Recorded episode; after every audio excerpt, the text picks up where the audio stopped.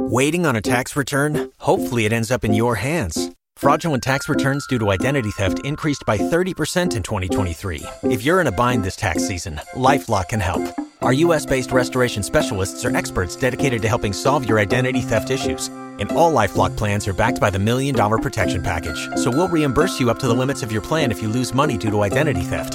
Help protect your information this tax season with LifeLock. Save up to 25% your first year at LifeLock.com slash aware.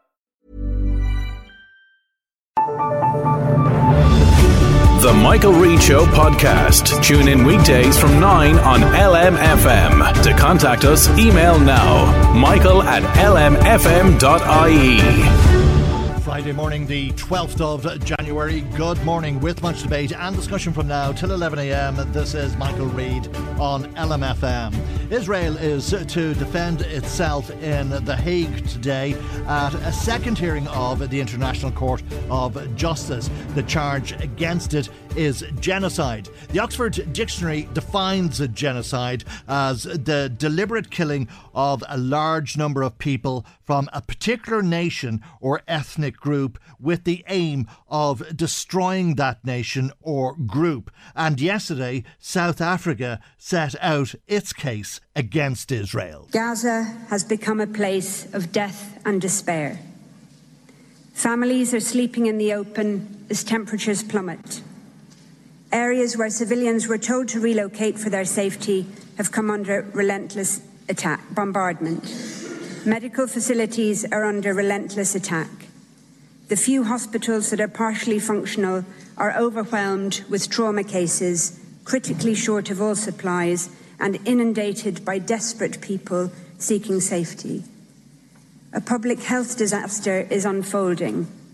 Infectious diseases are spreading in overcrowded shelters as sewers spill over. Some 180 women are giving birth daily amidst this chaos. People are facing the highest levels of food insecurity ever recorded. Famine is around the corner. For children in particular, the last 12 weeks have been traumatic. No food, no water, no school, nothing but the terrifying sounds of war day in and day out. Gaza has simply become uninhabitable. Its people are witnessing daily threats to their very existence while the world watches on. That's Irish lawyer Blinne Ní Ghrálaigh, who is one of eight barristers representing South Africa uh, against Israel in The Hague. Let's speak to Sinn Féin's spokesperson on foreign affairs, Matt Carthy, who's on the line. Good morning to you, and thank you indeed for joining us uh, this morning, Matt. Uh, before we talk about the case of genocide uh, against Israel, uh, perhaps we can begin by talking about what what's happening this morning. Reports of US and UK airstrikes in Yemen.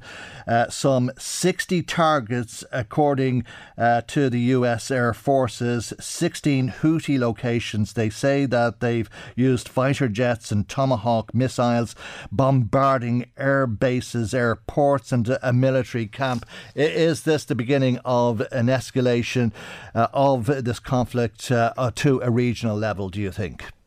Well, I think it's probably all too predictable, Michael, and good morning to you and hello to your listeners.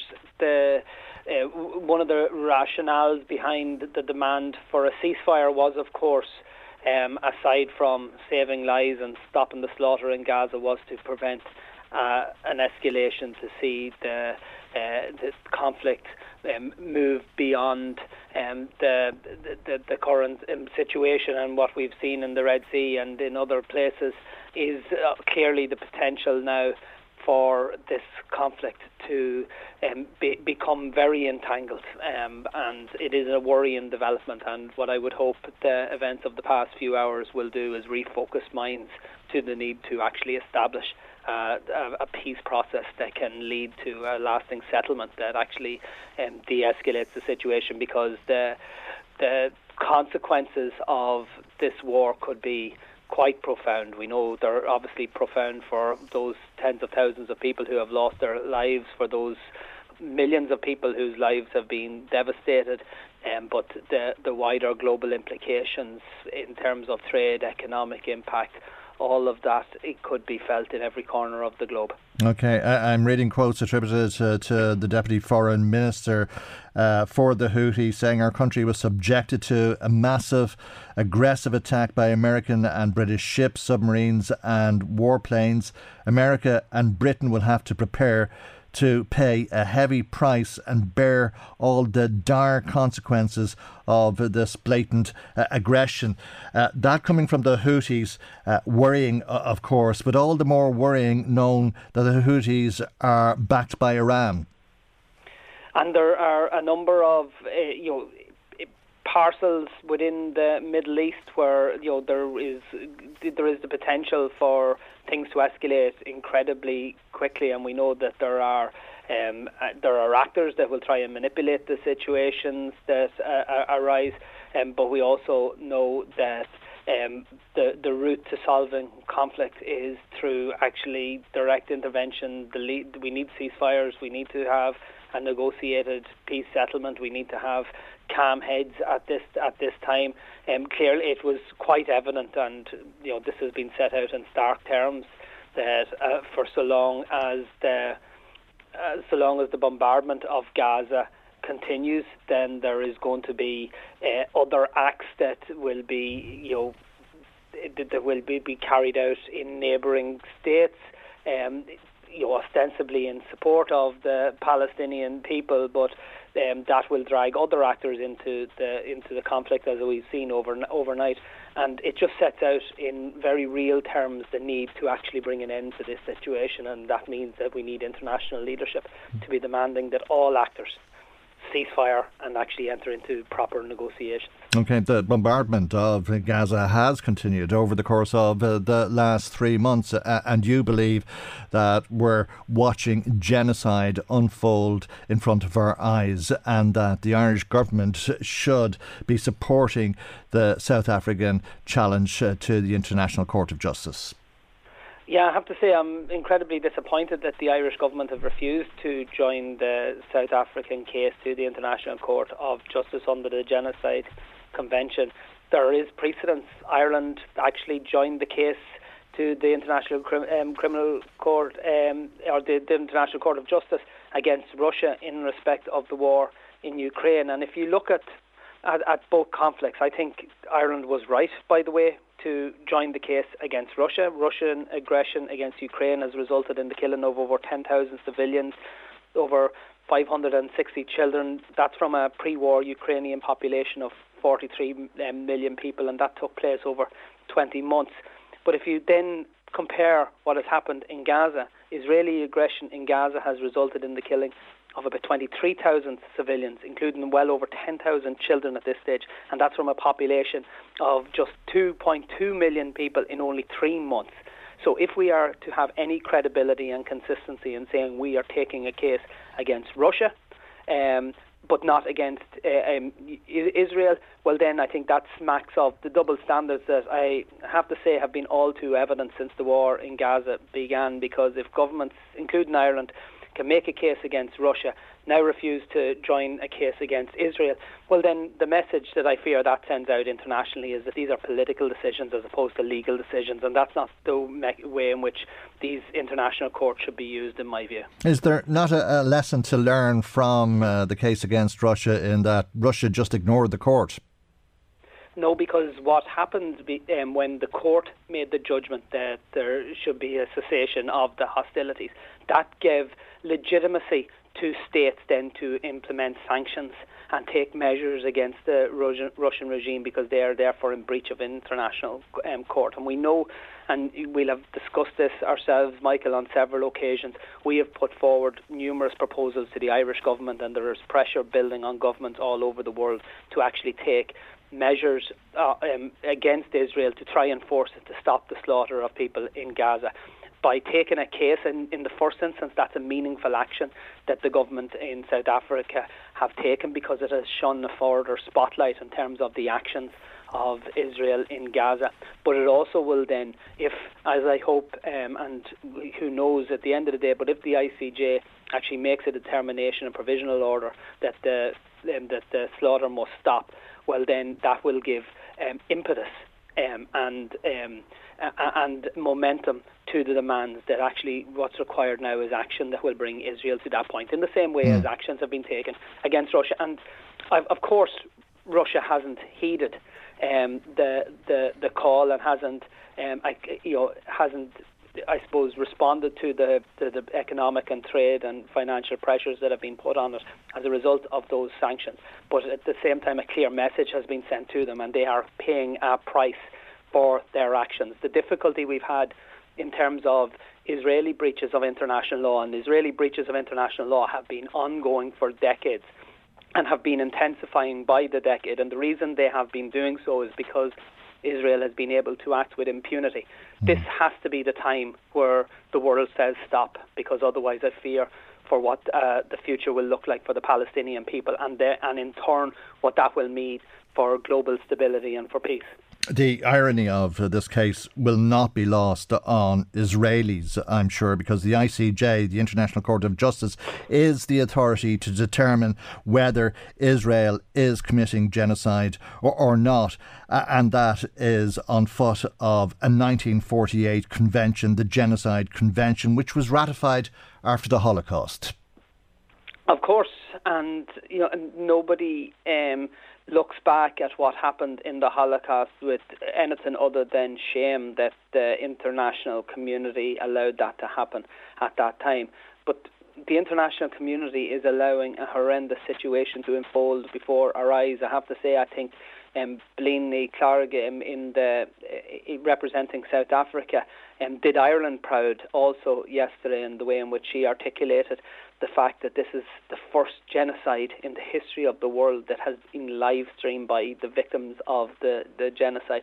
I think that was very strong language. And of course, we know the history of um, the persecution of the Jews in Europe and elsewhere, and we all um, said never again. Well, it's happening again, and I think it's also it's also notable that the case has actually been taken by the country that knows more about apartheid and oppression in the modern era than anybody else in terms of the South Africans and their struggle against apartheid.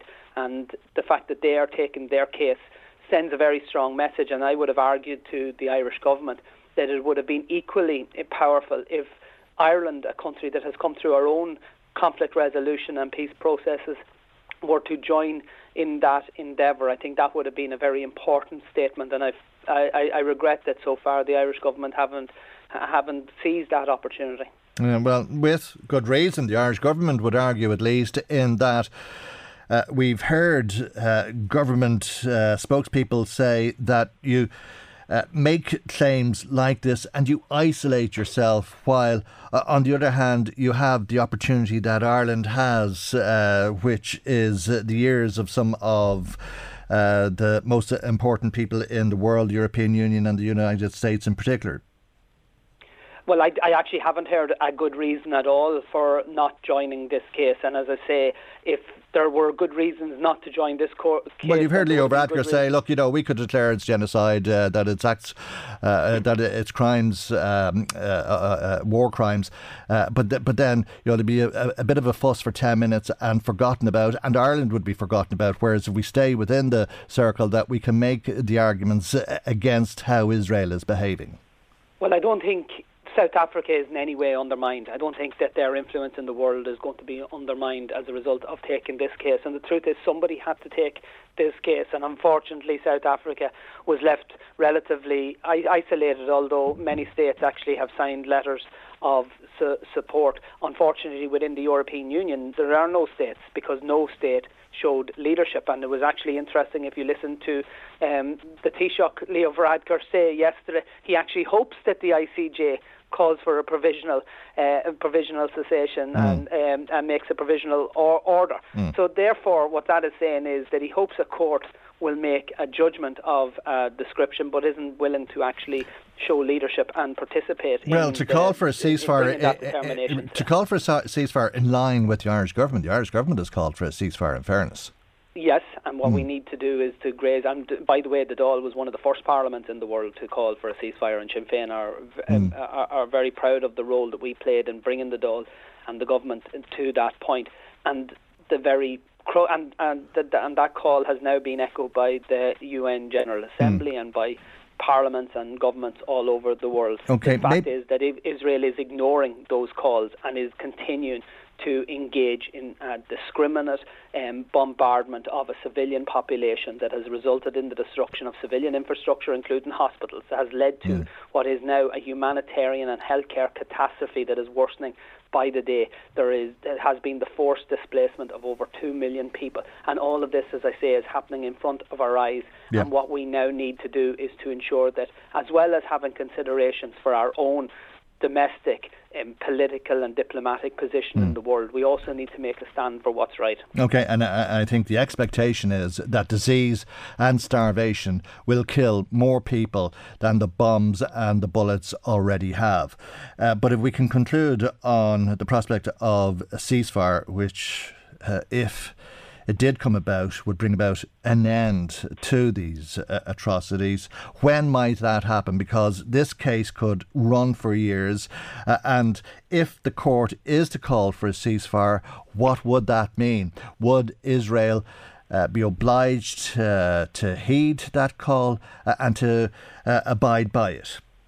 See, the difficulty is that Israel doesn't heed international law and doesn't take account of what international institutions have said. Israel has been in breach of international law for decades, and those breaches have been intensifying.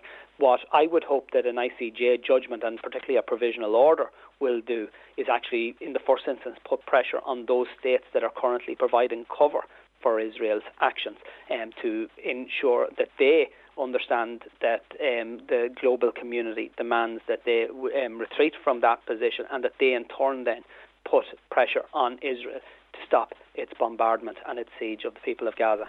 Okay, we'll leave there for now. Thank you very much indeed for joining us on the programme. That's uh, Sinn Féin's spokesperson on foreign affairs, Matt Carthy, who's a TD for Cavan Monaghan.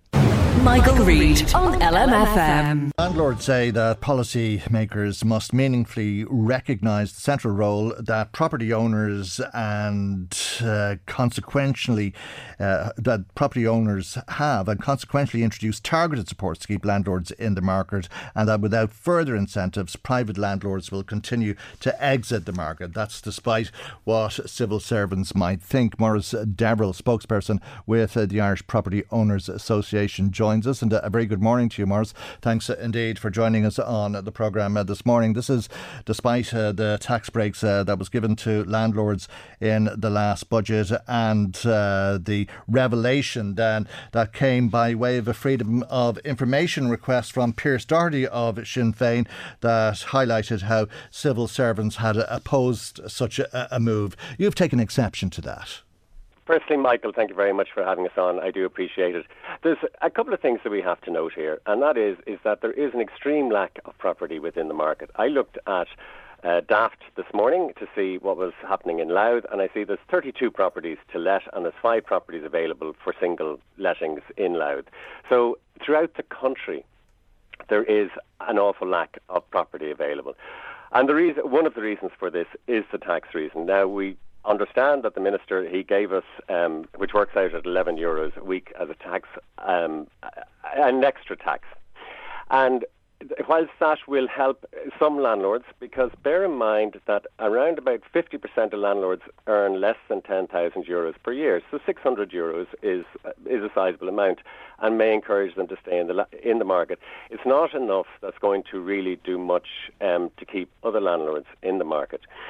When we spoke with the minister before the uh, budget, we were hoping that they would think of it maybe in a more long-term setting, whereby they would bring reintroduce the capital gains that they had in the capital gains allowance that they had in in 2012, which was brought in for seven years. And if that was brought in again, that would encourage landlords to stay in for the seven years. And there, other taxes that would help, obviously, would be the capital acquisition tax, which is where property, like agricultural property or any business, is devalued by 90%, so as it can be passed on to the children of the people who own the business. That doesn't happen if you own property and rent it out. Therefore, you can't um, sorry about that. The phone rang. Uh, okay. Therefore, you can't uh, d- depreciate it by ninety percent. So that's one of the issues that happens um, with it. Okay. Uh, the officials uh, made the point to the minister that there's already a significant amount of tax relief that you enjoy. There, I, we would we would debate that compared to other people in the market who are renting out properties. So the other biggest landlords in the country, obviously, are the real estate investment trusts. And at present, they do not pay corporation tax, capital gains tax, or income tax. We pay all of those. And that's why we feel that there is a 25% tax rate would be equal to the rates. Um, and that's, we'd, otherwise there's numerous other taxes that we can't allow, uh, that we are not allowed, like any other business. But it's not only that, Michael. The indefinite tenancies that they brought in two years ago, which means now that a tenant has a right to stay in the place indefinitely, unless for one or two small reasons um, that a landlord can get out of it.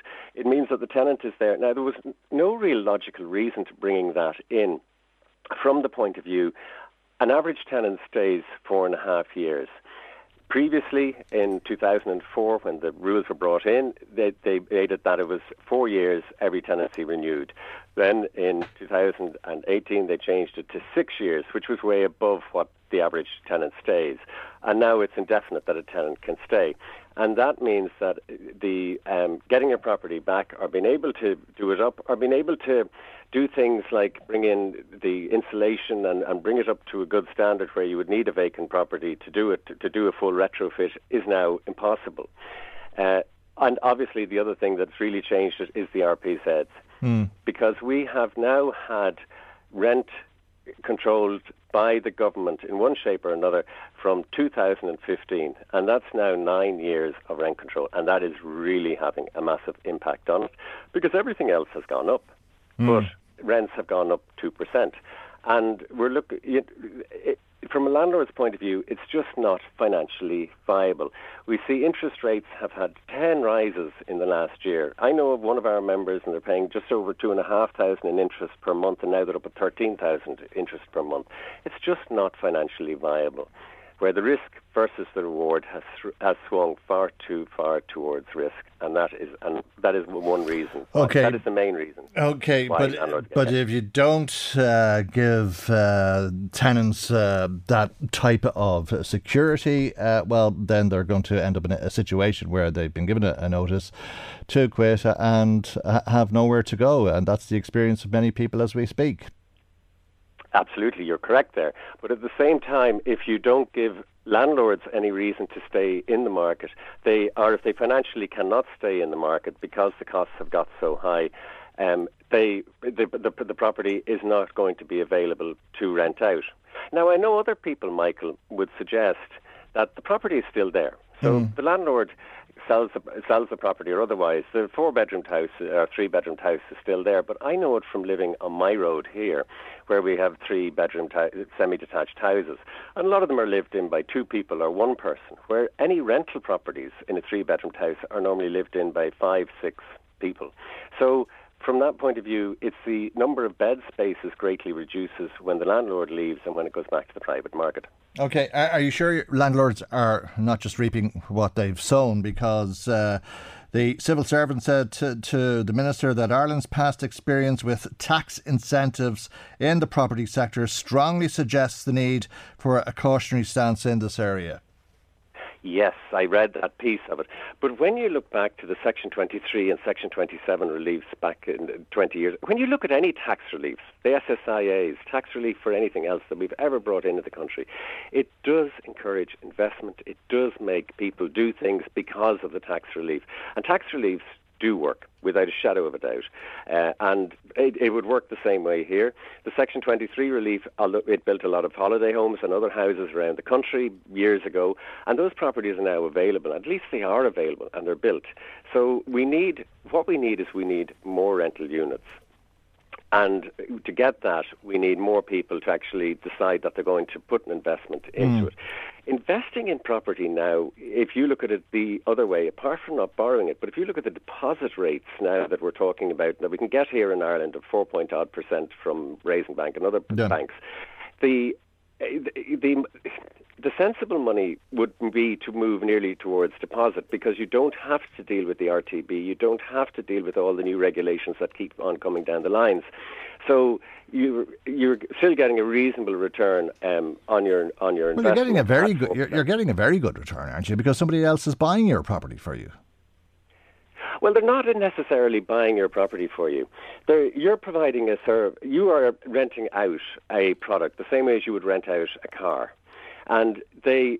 In, in that car has Hmm. to be bought, or that property has to be bought. Except the price of property has gone way up. Yeah, so is if, rent. If it was, if it was a great business, Michael, people wouldn't be leaving it. Well, there's no evidence of that, according to the officials in uh, the Department of Public Expenditure. I know, but but they're not exactly in the business. But I can tell you as a personal fact that the last property that I let out, I had 180 phone uh, communications on it. I had 80 phone calls and I had 30 people around to see it. I have n- I'm in this business a long time. I have never seen demand like it is for it. Okay, Where you've only got five places available in Louth, it shows you that there is not the availability that's needed. But uh, are you saying then that as a result of that demand, because demand is so high, uh, that whilst you're making a, a, a profit, a, a very uh, generous profit uh, uh, on uh, renting out property, that what you need is to make more profit? No, it's not necessarily that. It's tag. The, the, the profit on it has probably dropped down. The yields on it have dropped down.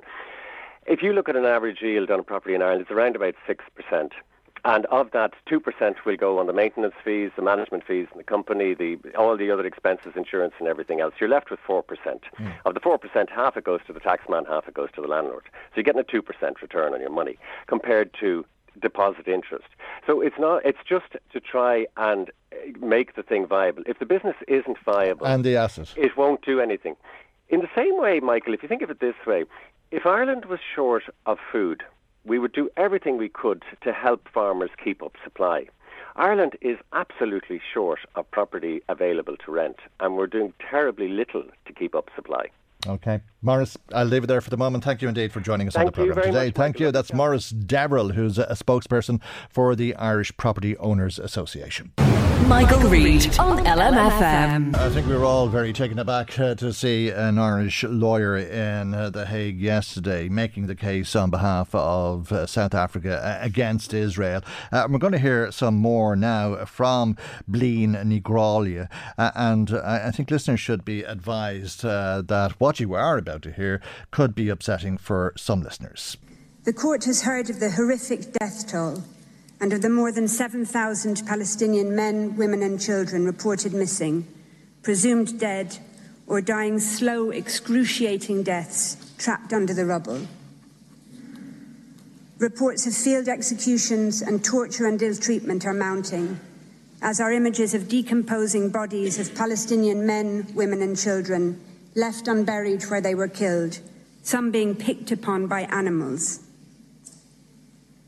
It is becoming ever clearer that huge swathes of Gaza, entire towns, villages, refugee camps, are being wiped from the map.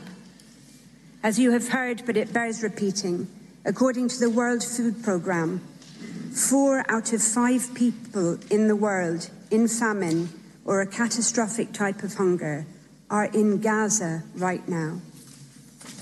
Indeed, experts warn that deaths from starvation and disease risk significantly outstripping deaths from bombings. The daily statistics stand as clear evidence of the urgency and of the irreparable prejudice.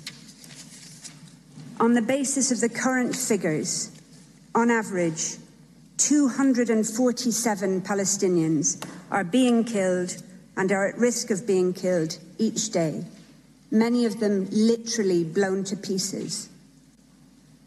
They include 48 mothers each day, two every hour, and over 117 children each day, leading UNICEF to call Israel's actions a war on children. On current rates which so, show no sign of abating, each day, over three medics, two teachers, more than one United Nations employee, and more than one journalist will be killed, many while at work or in what appear to be targeted attacks on their family homes or where they are sheltering. The risk of famine will increase each day. Each day, an average of 629 people will be wounded, some multiple times over, as they move from place to place, desperately seeking sanctuary. Each day, over 10 Palestinian children will have one or both legs amputated, many without anaesthetic. Each day, on current rates, an average of 3,900 Palestinian homes will be damaged or destroyed. More mass graves will be dug. More cemeteries will be bulldozed and bombed, and corpses violently exhumed, denying even the dead any dignity or peace. Each day, ambulances, hospitals, and medics will continue to be attacked and killed. The first responders who have spent three months without international assistance trying to dig families out of the rubble with their bare hands will continue to be targeted. On current figures, one will be killed almost every second day, sometimes in attacks launched against those attending the scene to rescue the wounded. Each day, yet more desperate people will be forced to relocate from where they are sheltering or will be bombed in places where they have been told to evacuate to. Entire multi generational families will be obliterated. And yet more Palestinian children will become WCNSF Wounded Child, No Surviving Family, the terrible new acronym born out of Israel's genocidal assault on the Palestinian population in Gaza. We'll hear more from uh, those proceedings in uh, the programme later, but you've been listening to an Irish lawyer, Blinne Ní Ghrálaigh, who has uh, been representing South Africa against Israel in The Hague. Michael, Reade on LMFM. Not sure why, but our, our, phones are very quiet today. But if you would like to make comment on the programme, we'd love to hear from you as always. And let me tell you how you can do that. You can ring us on 041983 2000. That's 041983 2000 if you want to ring us uh, and tell us what you want to say. You can also text or WhatsApp a comment comment to us. The number to do that on is 086 1800 658. That's 086 1800 658. Or you can email michael at lmfm.ie. And let me bring you some emails that have been coming to us. Pat eh, in Tullyallen has been in touch, and thanks for your email, Pat. He says the government is offering an 8.5% pay rise costing over 2 billion euro to the public sector, but we, the taxpayer, cannot afford this if the economy drops, we are back to 2008. Top public servants on over a quarter of a million will receive over 20,000 of a pay rise. This is a slap in the face for people on minimum wage. I work for a, a corporate company in Drogheda and we turned down a 2.5% uh, pay increase. And uh, we're going to the WRC next week looking for 3.5% for one year. The public sector are looking for 12.5%. What a joke this country is. We're still paying the so called emergency USC tax. And uh, Pat goes on to say uh, that uh, we are the three. Where, where are the three hundred and eighty-five thousand public servants? Too many quango jobs for the boys and girls. Thanks indeed, uh, Pat, for your email. As I say, Michael at lmfm.ie is our email address. Thanks too to Geraldine McAvoy in Dundalk, who's been emailing us uh, about immigration, and she says, "Dear Michael, I feel compelled to write to you after hearing some awful, unchristian, xenophobic comments on your show about individuals seeking international protection in Ireland, particularly those uh, who have come here via other European countries. Where is Ireland's spirit of compassion, understanding, and unity? Many individuals seeking international protection in Ireland arrive with stories of persecution, discrimination, and personal danger. Their pursuit of safety is genuine, reflecting the age old Irish tradition of a Míle Fáilte, a 100,000 welcomes extended to those in need. Ireland's commitment to providing refuge aligns with global principles safeguarding individuals fleeing persecution. As responsible global citizens, our adherence to international conventions ensures that those seeking asylum receive fair consideration and protection. Experience has shown that individuals seeking international protection, regardless of their arrival route, become integral members of our communities. Their resilience, diverse skills, and contributions significantly enrich the cultural fabric of our society, reflecting our long standing tradition of embracing diversity. Ireland's robust screening processes meticulously assess the legitimacy of asylum claims.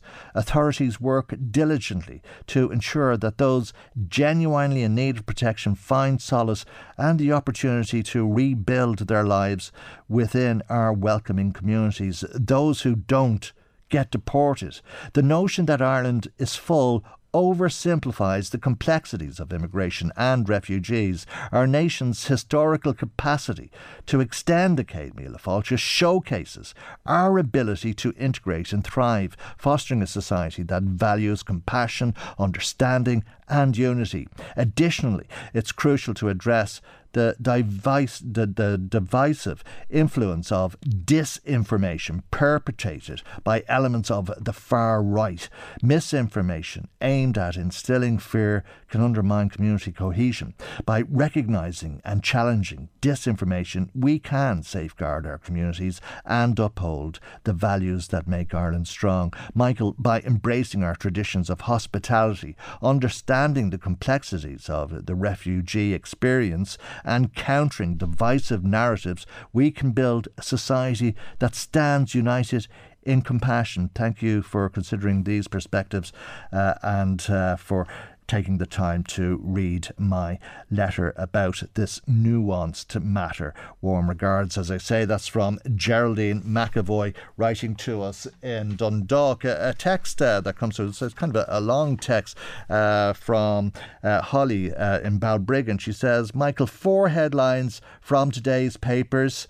Addiction counsellor at Dublin prison charged with drug dealing after cocaine and cash seizure. That's one. Another headline.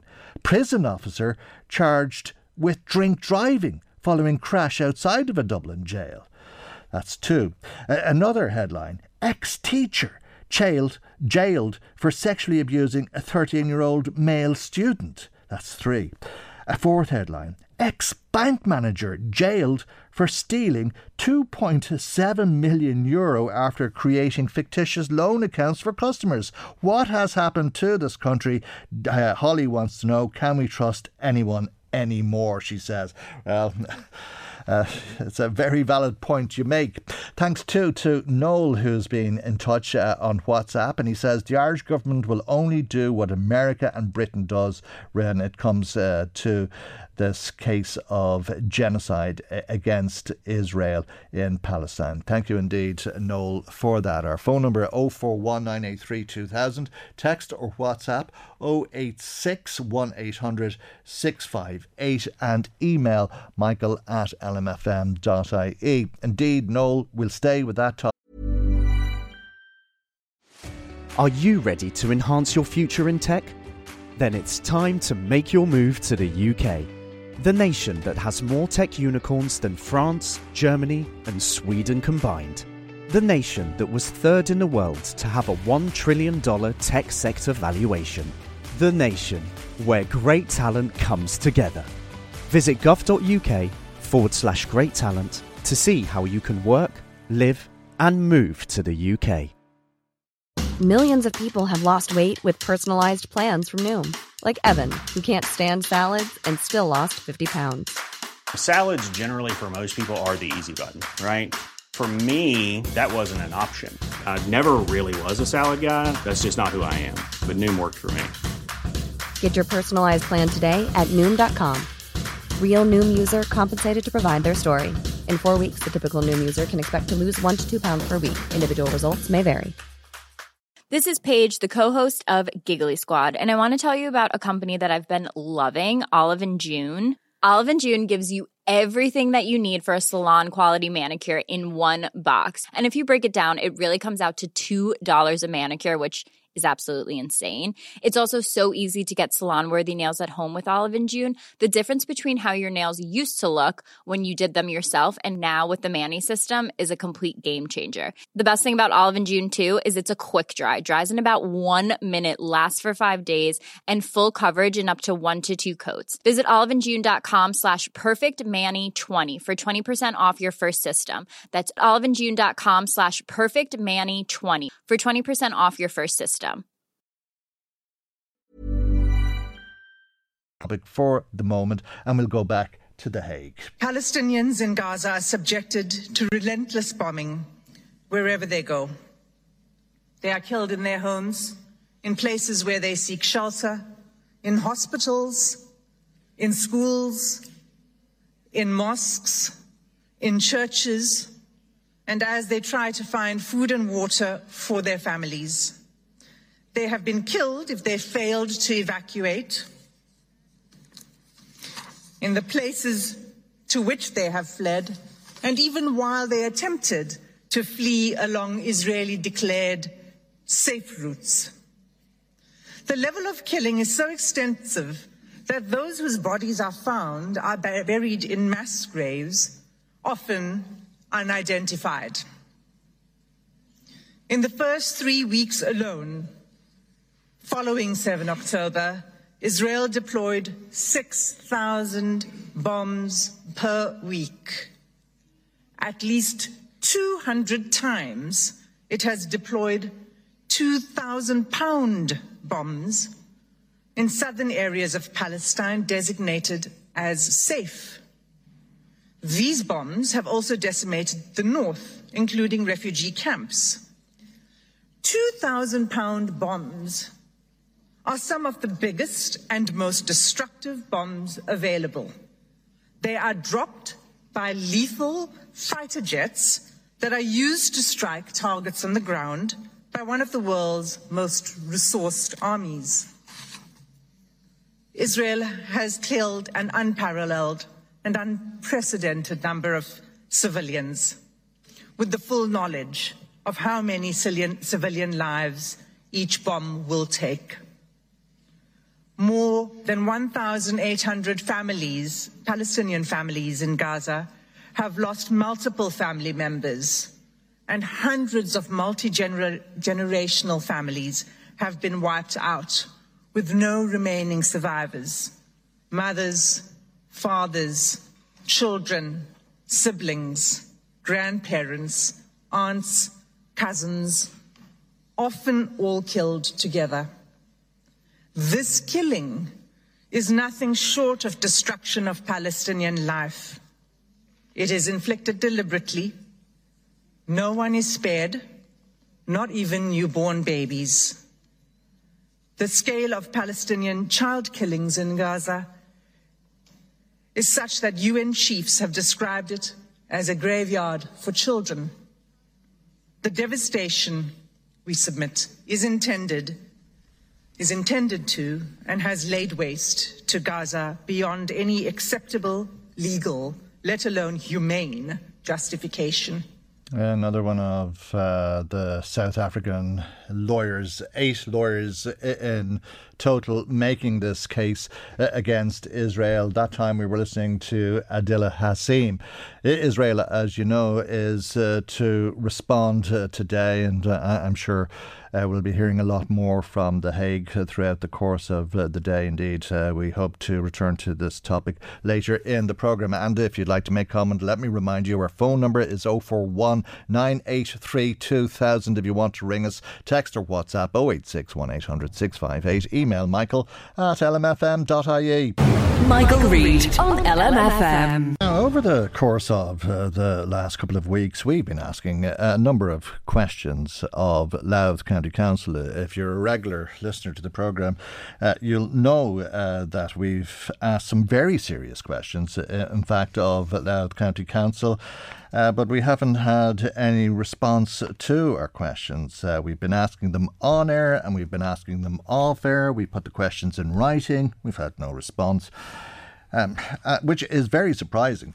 Uh, I mean, especially when you consider what the questions are. Uh, we've asked why Louth County Council breached or appears to have breached the Local Government Act uh, when the chief executive unilaterally took it upon herself to uh, remove a motion that should have been on the council agenda in, in April, but Joan Martin disallowed that without consulting with the councillors or the Cathaoirleach on behalf of the council. It's a reserve function of the councillors uh, to act in that way, and Joan Martin, uh, under the legislation, wouldn't have the authority to do it, but she did it without consultation, and we've asked why. Uh, a second question that we've asked is why Joan Martin disregarded the legal advice that was given to her about this. Uh, and uh, we've uh, read that legal advice and uh, we've uh, sent that to the council, the legal advice that they got, uh, which clearly says that they should have consulted with the Cathaoirleach at a minimum on behalf of the councillors, because removing a, a function from the council agenda is a reserved function of the councillors. A third question we've asked is why did Louth County Council breach the Freedom of Information Act? Or how did it breach the Freedom of Information Act? In a situation that saw a response to a request from this programme for information about that motion, by the way, uh, resulted in two responses, uh, two documents. Uh, then that was appealed. That was five documents, and then uh, it was appealed to the Office of the Information Commissioner, a statutory body, which conducted a four-month investigation and directed the council to carry out a proper search. Unquote. Uh, and when it did, it described uh, it, it discovered 892 emails.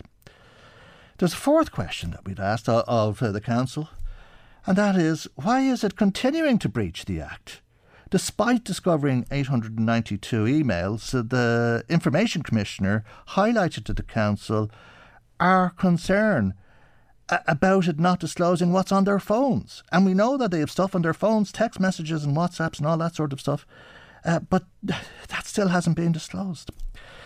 Now, as I said at the outset, uh, we've asked the council to respond to that. They've just stonewalled us. Uh, and that's probably as much uh, uh as we can do in terms uh, uh, of us as a journalistic program trying to hold people in authority to account.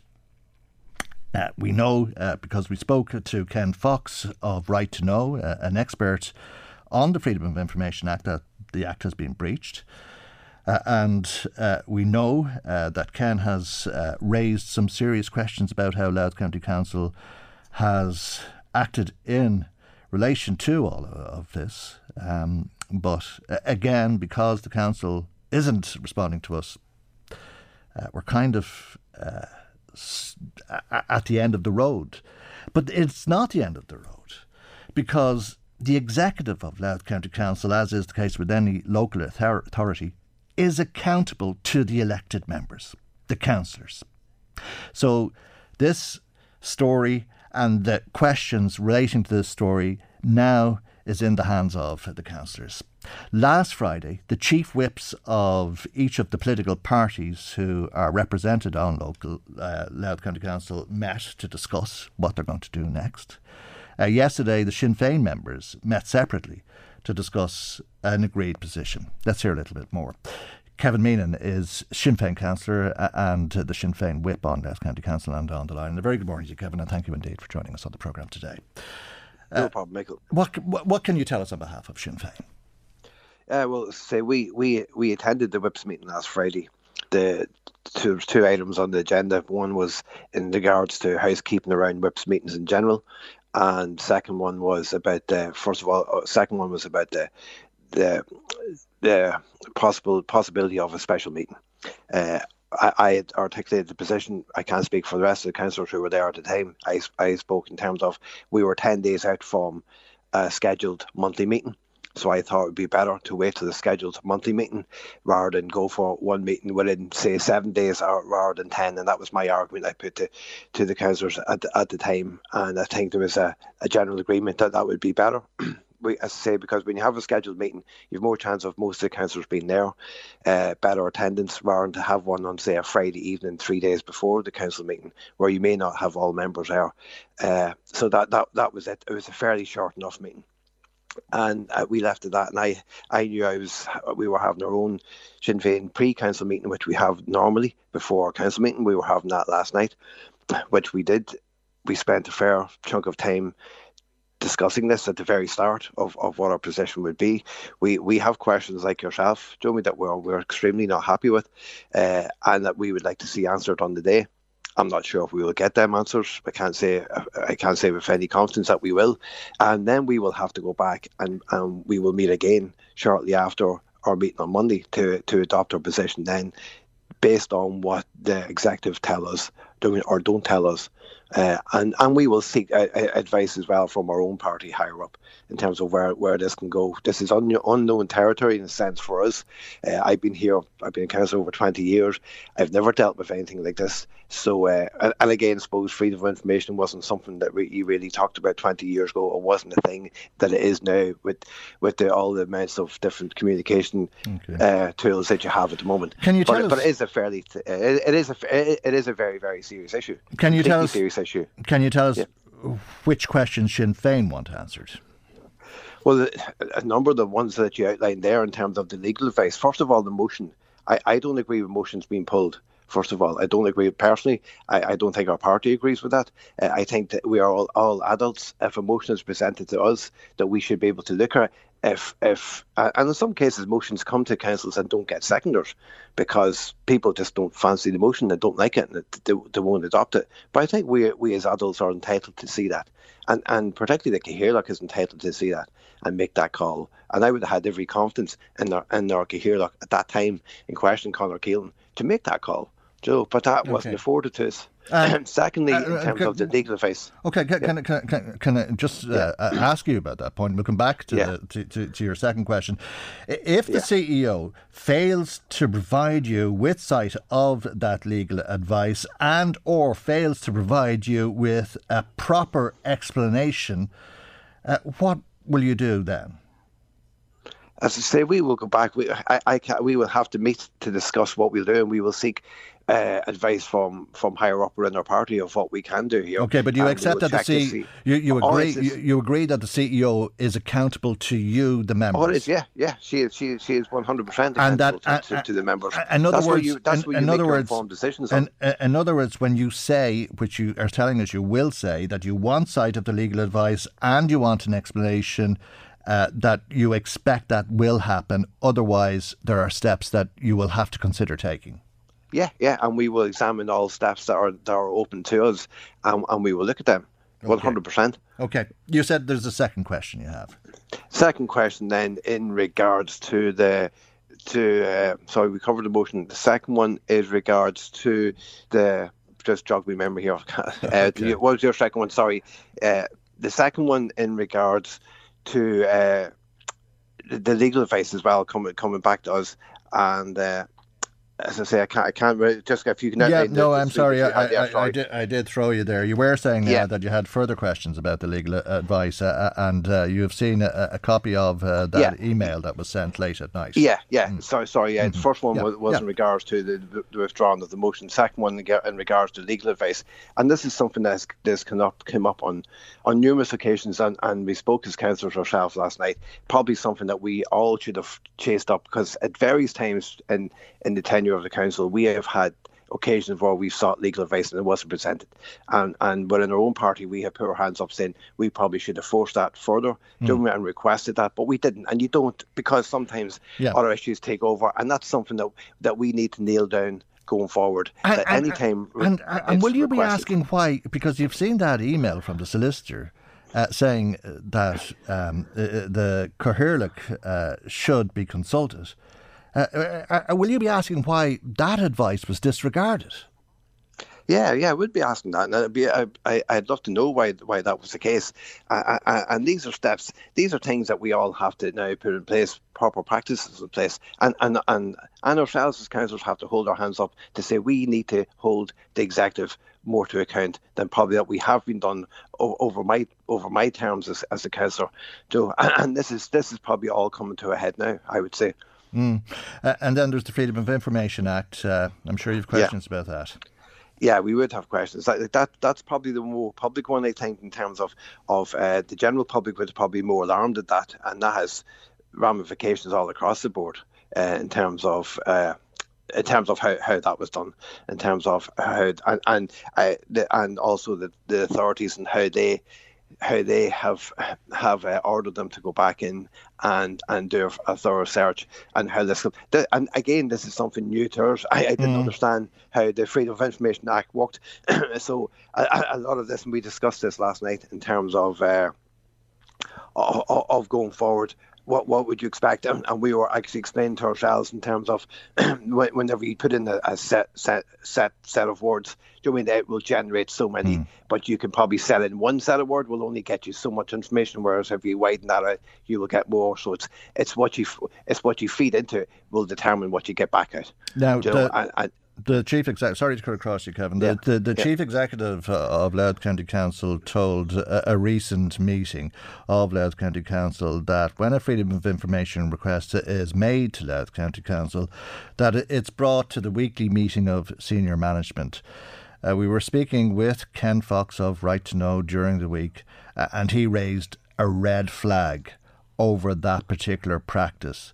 He, he, he said that these requests should be dealt with independently.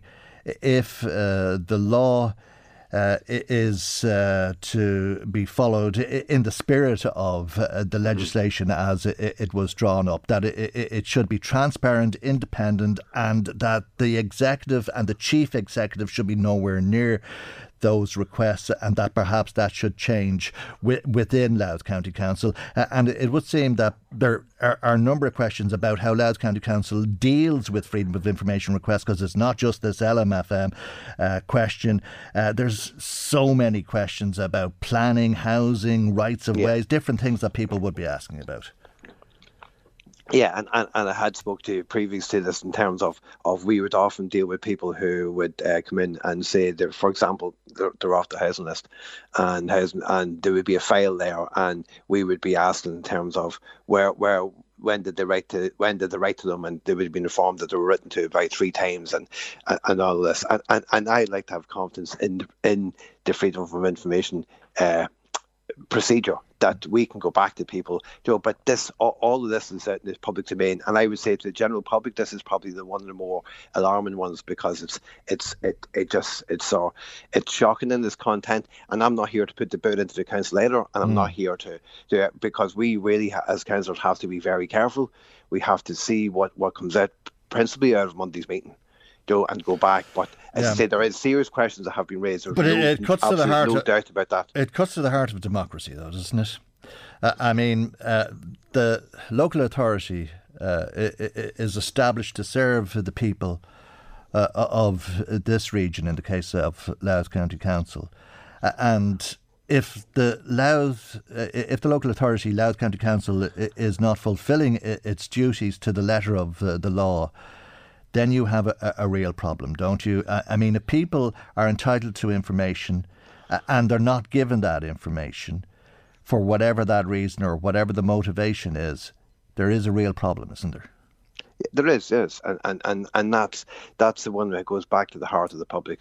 The the first two, uh, from the general public's point of view, are there are internal dealings between councillors and, and council officials. The second one is from an external body that has requested information from the council, and and that hasn't been forthcoming for whatever reason, and that's that's the alarming one because when we're dealing with the public, public have have they need to have confidence in us that we have confidence in the officials, and and, and it's, it, it it it goes it filters down like that, and there's been a huge breakdown in confidence, I would say, uh, across the board here okay. between uh, ourselves and executive, also, but but councillors in, in executive, and also with, with, with the outside bodies, and, and it, it, doesn't look good, and it's something that needs to be resolved fairly quickly. Uh, and will you be asking uh, the executive uh, to discover the uh, WhatsApp and text messages uh, that they have, uh, or uh, if their intention is to continue to be out to, to act outside of the law.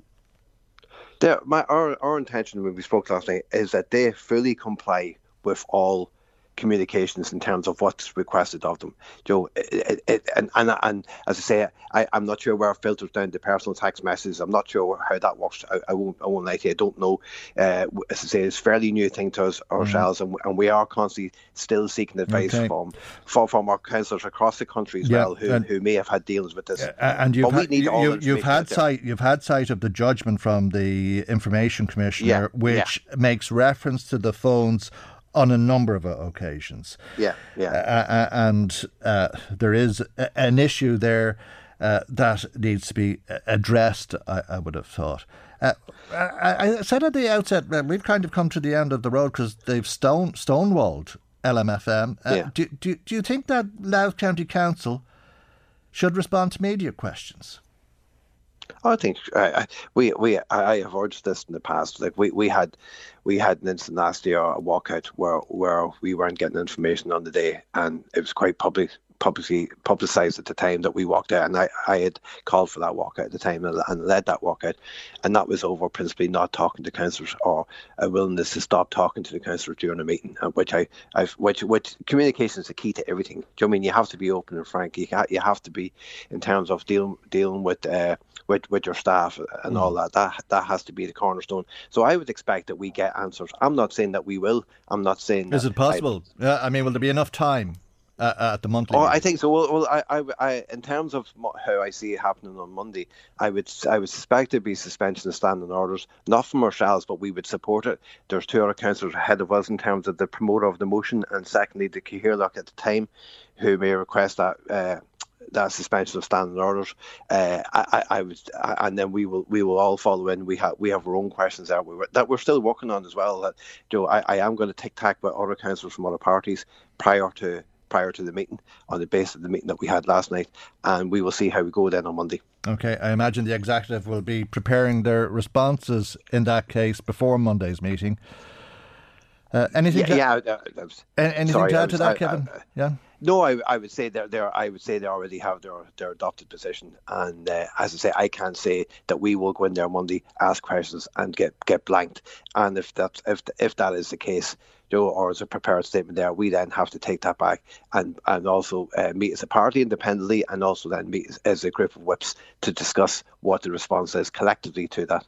Okay, it'll be an interesting meeting on Monday. Thank you indeed for joining us on the programme well, uh, this you. morning. Kevin Meenan is a councillor on Louth County Council and the Sinn Féin Party Whip. Michael, Michael Reade on LMFM. Now, if like me, you thought it was spine chilling to listen uh, to the South African prosecutors make their case uh, against Israel, which uh, they say is guilty of genocide in Gaza. Well, perhaps uh, it could be summarised in one line that comes to us from Oxfam. It says daily death rate in Gaza is higher than any other major 21st century conflict. Let's speak to Edward Saloom, who is the humanitarian advocacy lead with Oxfam Ireland. Good morning to you, Edward, uh, and thank you indeed uh, for joining us on uh, the programme uh, this morning. We've been hearing for some time that nowhere is safe in Gaza, that Gaza has become a graveyard for children. Uh, but you really do put it into perspective in highlighting how this is the deadliest rate of conflict of the 21st century. Uh, hi, Michael, and thanks for having me. Um, yeah, you're right.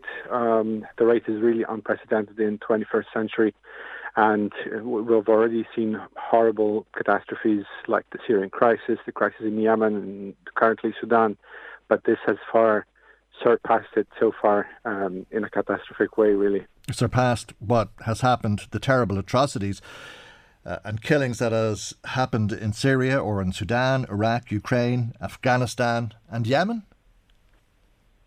Um, correct. If, you, if, we talk about the um, uh, the daily rate of killings in a, such a short period of time, it has surpassed uh, those, I mean, not combined, of course, but those individually, um, which were catastrophes on, on their own. Uh, and that's uh, from the bullets and the, the bombs, of course. But now we're hearing uh, that disease and starvation may actually end up killing more people than the bullets and the bombs have thus far. Um, this is unfortunately true too. Uh, last month, actually, there there was um, a report that was issued by um, a number of UN agencies with uh, INGOs and others. Um, it's a regular report called the um, IPC, the Integrated um, Phase Classification System, and it looks at food security levels in certain populations. And in the case of Gaza, the report came out to say that uh, uh, around um, 577,000 people are on level five in this classification system. Now, level five in this classification system means that uh, people are actually starving, and the rest of the population is between levels four and three, which means either a food emergency or a food crisis.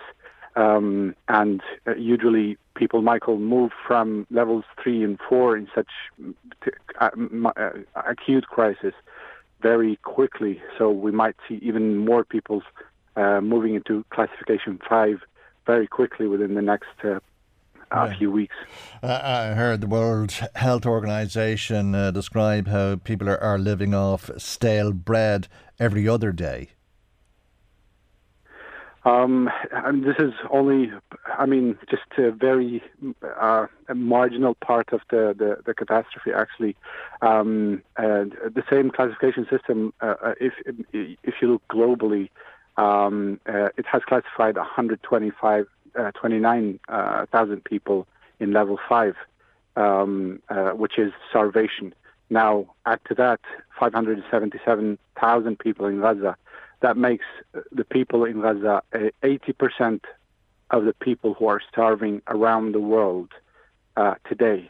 That's 80% of the people who are at level five mean starving, uh, uh, which is just unprecedented. Mm, it's horrible. It's, uh, I don't know, words fail me. Uh, but this comes back to the word uh, that Oxfam and other overseas aid agencies do, uh, but are prevented from doing in Gaza, which is to get that very much needed aid into the region. It's next to impossible in some circumstances. Uh, this is correct. There are very, very heavy restrictions on the entry of aid um, uh, to Gaza. Actually, most of the um, uh, uh, uh most of the passageways have been blocked.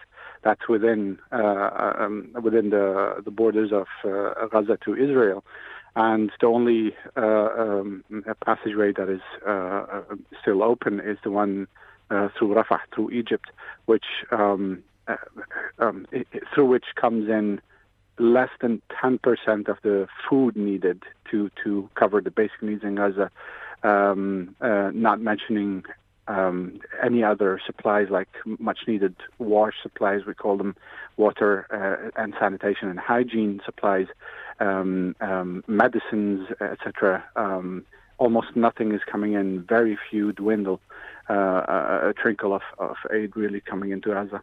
Okay, and that uh, is before you get to the challenges uh, that the weather is uh, about to pose for people who are in this unreal situation. Um, there's particular concern uh, uh about the cold uh, and the rain, but particularly about the rain, I think. Is there?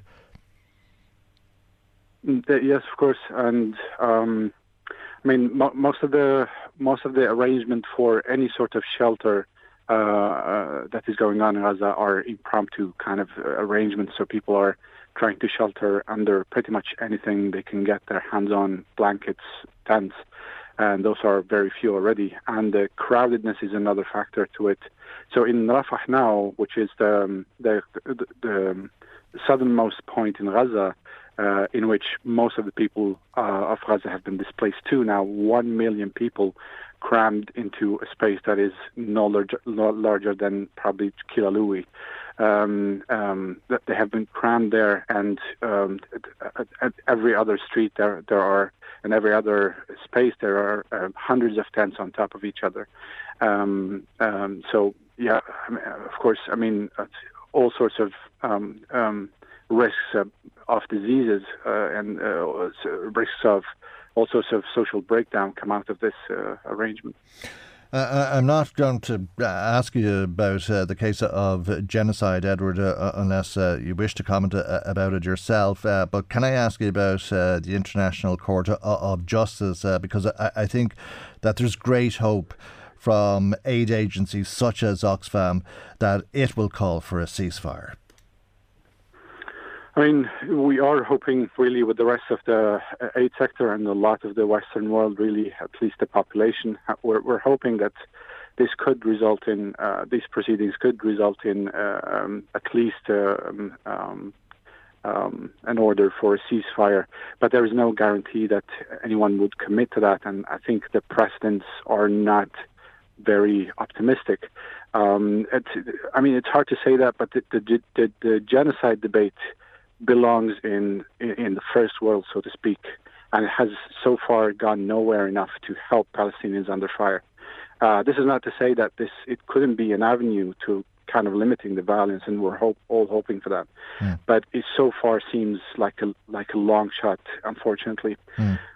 E- even to get anaesthetic in uh, if nothing else, I, I, mean, one of the most upsetting things uh, I, have heard uh, over the last 24 hours is how many children are having limbs removed without an anaesthetic.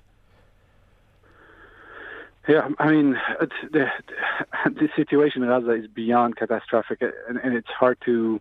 I mean, wh- wh- wherever you look in the statistics and the news, it's just catastrophic all the way um, and yeah, it, it, the, the conversation about genocide now, although I mean we're we're all hoping could get somewhere, uh, might not be the avenue uh, um, right now, right here to uh, stop this onslaught of violence on children uh, and and women and civilians in, in Gaza. Yeah, and we watch it every day. It's unfolding in front of our eyes the worst conflict in terms of uh, the number of daily fatalities ever, or at least in the 21st century, according to the data that you've looked at. Uh, Oxfam is trying to help, and uh, undoubtedly, people uh, will uh, be very happy to help Oxfam to do the work that you can do, and you are getting some assistance into the region. Yeah, uh, we're doing what we can. We're now collaborating with, um, uh, we're now supporting uh, partners uh, on the ground in, in Gaza. And of course, we have our own staff, Oxfam staff in Gaza, uh, 29 are left now. And they have, of course, all been displaced, all have uh, um, experienced loss of one sort or the other, of their families, of their homes. but they're doing what they can to work themselves, to help people, and also to support uh, Palestinian partners who are working on the ground um, uh, in terms of uh, some food parcels, some hygiene kits, and uh, uh, some some wash assistant as well, ha- ha- um, sanitation and hygiene. Okay. Uh, it's beyond words. Uh, I think uh, most of us feel very helpless, which is the only thing that I can say with any degree of certainty. and I think that there's probably a consensus in portion of uh, the world with uh, that, Edward. Uh, thank you, though, for joining us on the programme this morning. Edward Saloom, humanitarian advocacy lead with Oxfam Ireland. Michael, Reade on LMFM. Uh, some victims of uh, child abuse in touch with us uh, this morning. Uh, a number of uh, comments, one from Tony Gribben of uh, the Dromore Group. Uh, that's a group that represents survivors of clerical sex abuse from the Diocese of Dromore. Uh, Tony has been in touch with us regularly since the Brother Garvey issue, and uh, in this text, Tony says uh, that uh, Louth County Council is disrespecting the Local Government Act, failure of uh, the council's CEO to provide answers to the press and public for apparent short circuiting of local elected councillors' motions for discussion poses serious questions for accountability and local democracy. That this issue only transpired only following concerns raised by clerical sexual abuse survivors over the Drogheda City honour to brother Edmund Garvey also raises questions as to how prevalent the behaviour of the executive on wider issues uh, is. And Louth County councillors must consider a motion of no confidence in the CEO, Tony says. Strong words, Tony. Thank you. Ken Grace, who has had an incredible battle with uh, Christian Brothers uh, because of uh, not how he was uh, abused, because his uh, abuser uh, has gone to prison, but in gaining uh, justice and accessing justice. Uh, the brothers blocked Ken uh, using uh, this legal strategy uh, where he had to go around the world and find people in different. Oh, you I won't go over that whole strategy again, but Ken has texted us and he says, How can the council say they're not used to the Freedom of Information Act when the regulations are there since 1997, updated in 2014? In fact, he says updated in 2000, 2002, 2009, 2015, 2017, etc. And he says it's widely known and it is law. Thank you very much indeed, Ken, for that. Damien O'Farrell, uh, who represents uh, the men uh, who campaigned to rescind the freedom of Drogheda from Brother Garvey has been in touch as well to say thank you to Councillor Kevin Meenan for coming on to LMFM this morning to publicly address the issue. Hopefully, the Cathaoirleach, Councillor Paula Butterly of Louth County Council, will be in a position to address this matter on LMFM next week. We certainly have asked the Cathaoirleach, uh, Damien, uh, as you know, and uh, the Cathaoirleach has said that she will speak to us when she has considered the matter fully because she's not completely off with uh, the issues.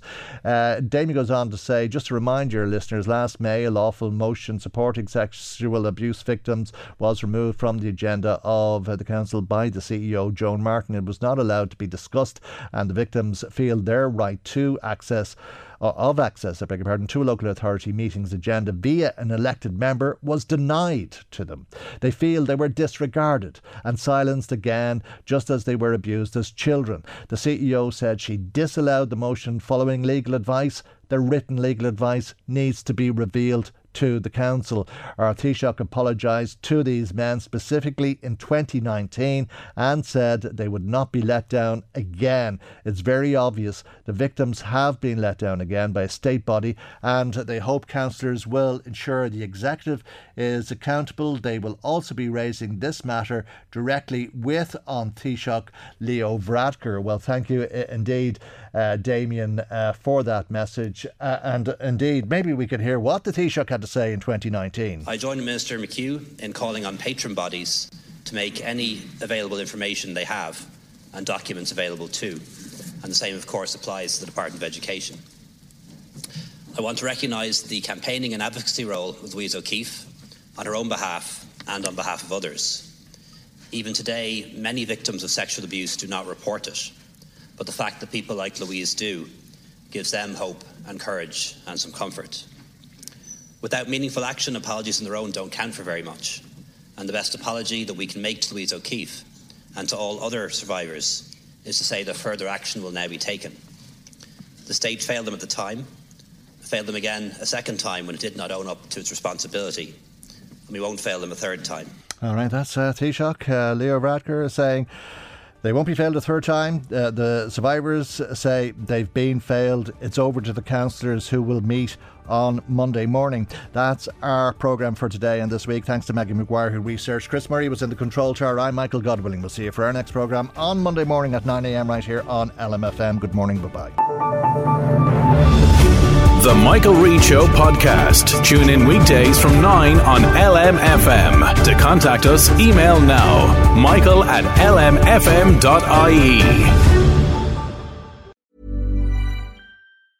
Waiting on a tax return? Hopefully, it ends up in your hands.